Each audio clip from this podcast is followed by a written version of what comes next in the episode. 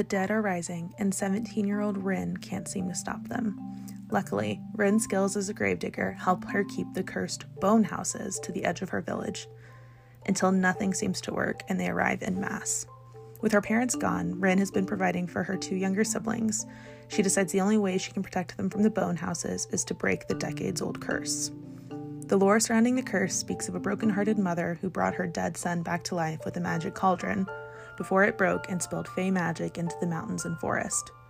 To find the cauldron, Ryn and Ellis, a wandering mapmaker, look for answers. They must travel deep into the heart of the foreboding mountains with their dead pet goat. During their journey, they flee from the bone houses, dance with the dead, travel through abandoned copper mines, face an ancient lake monster, and discover the lost Fey castle, believed to be the home of the cracked cauldron. Ryn even finds her father's bone house. He went missing years ago during a journey into the mines and never returned home. They discover Ellis is the lost dead boy from 20 years ago. It was his mother, now a bone house, who has waited patiently for him to return home. They break the curse, mourn the loss of their respective parents, and decide to return home to figure out how to find peace in the aftermath of a great adventure and great sorrow.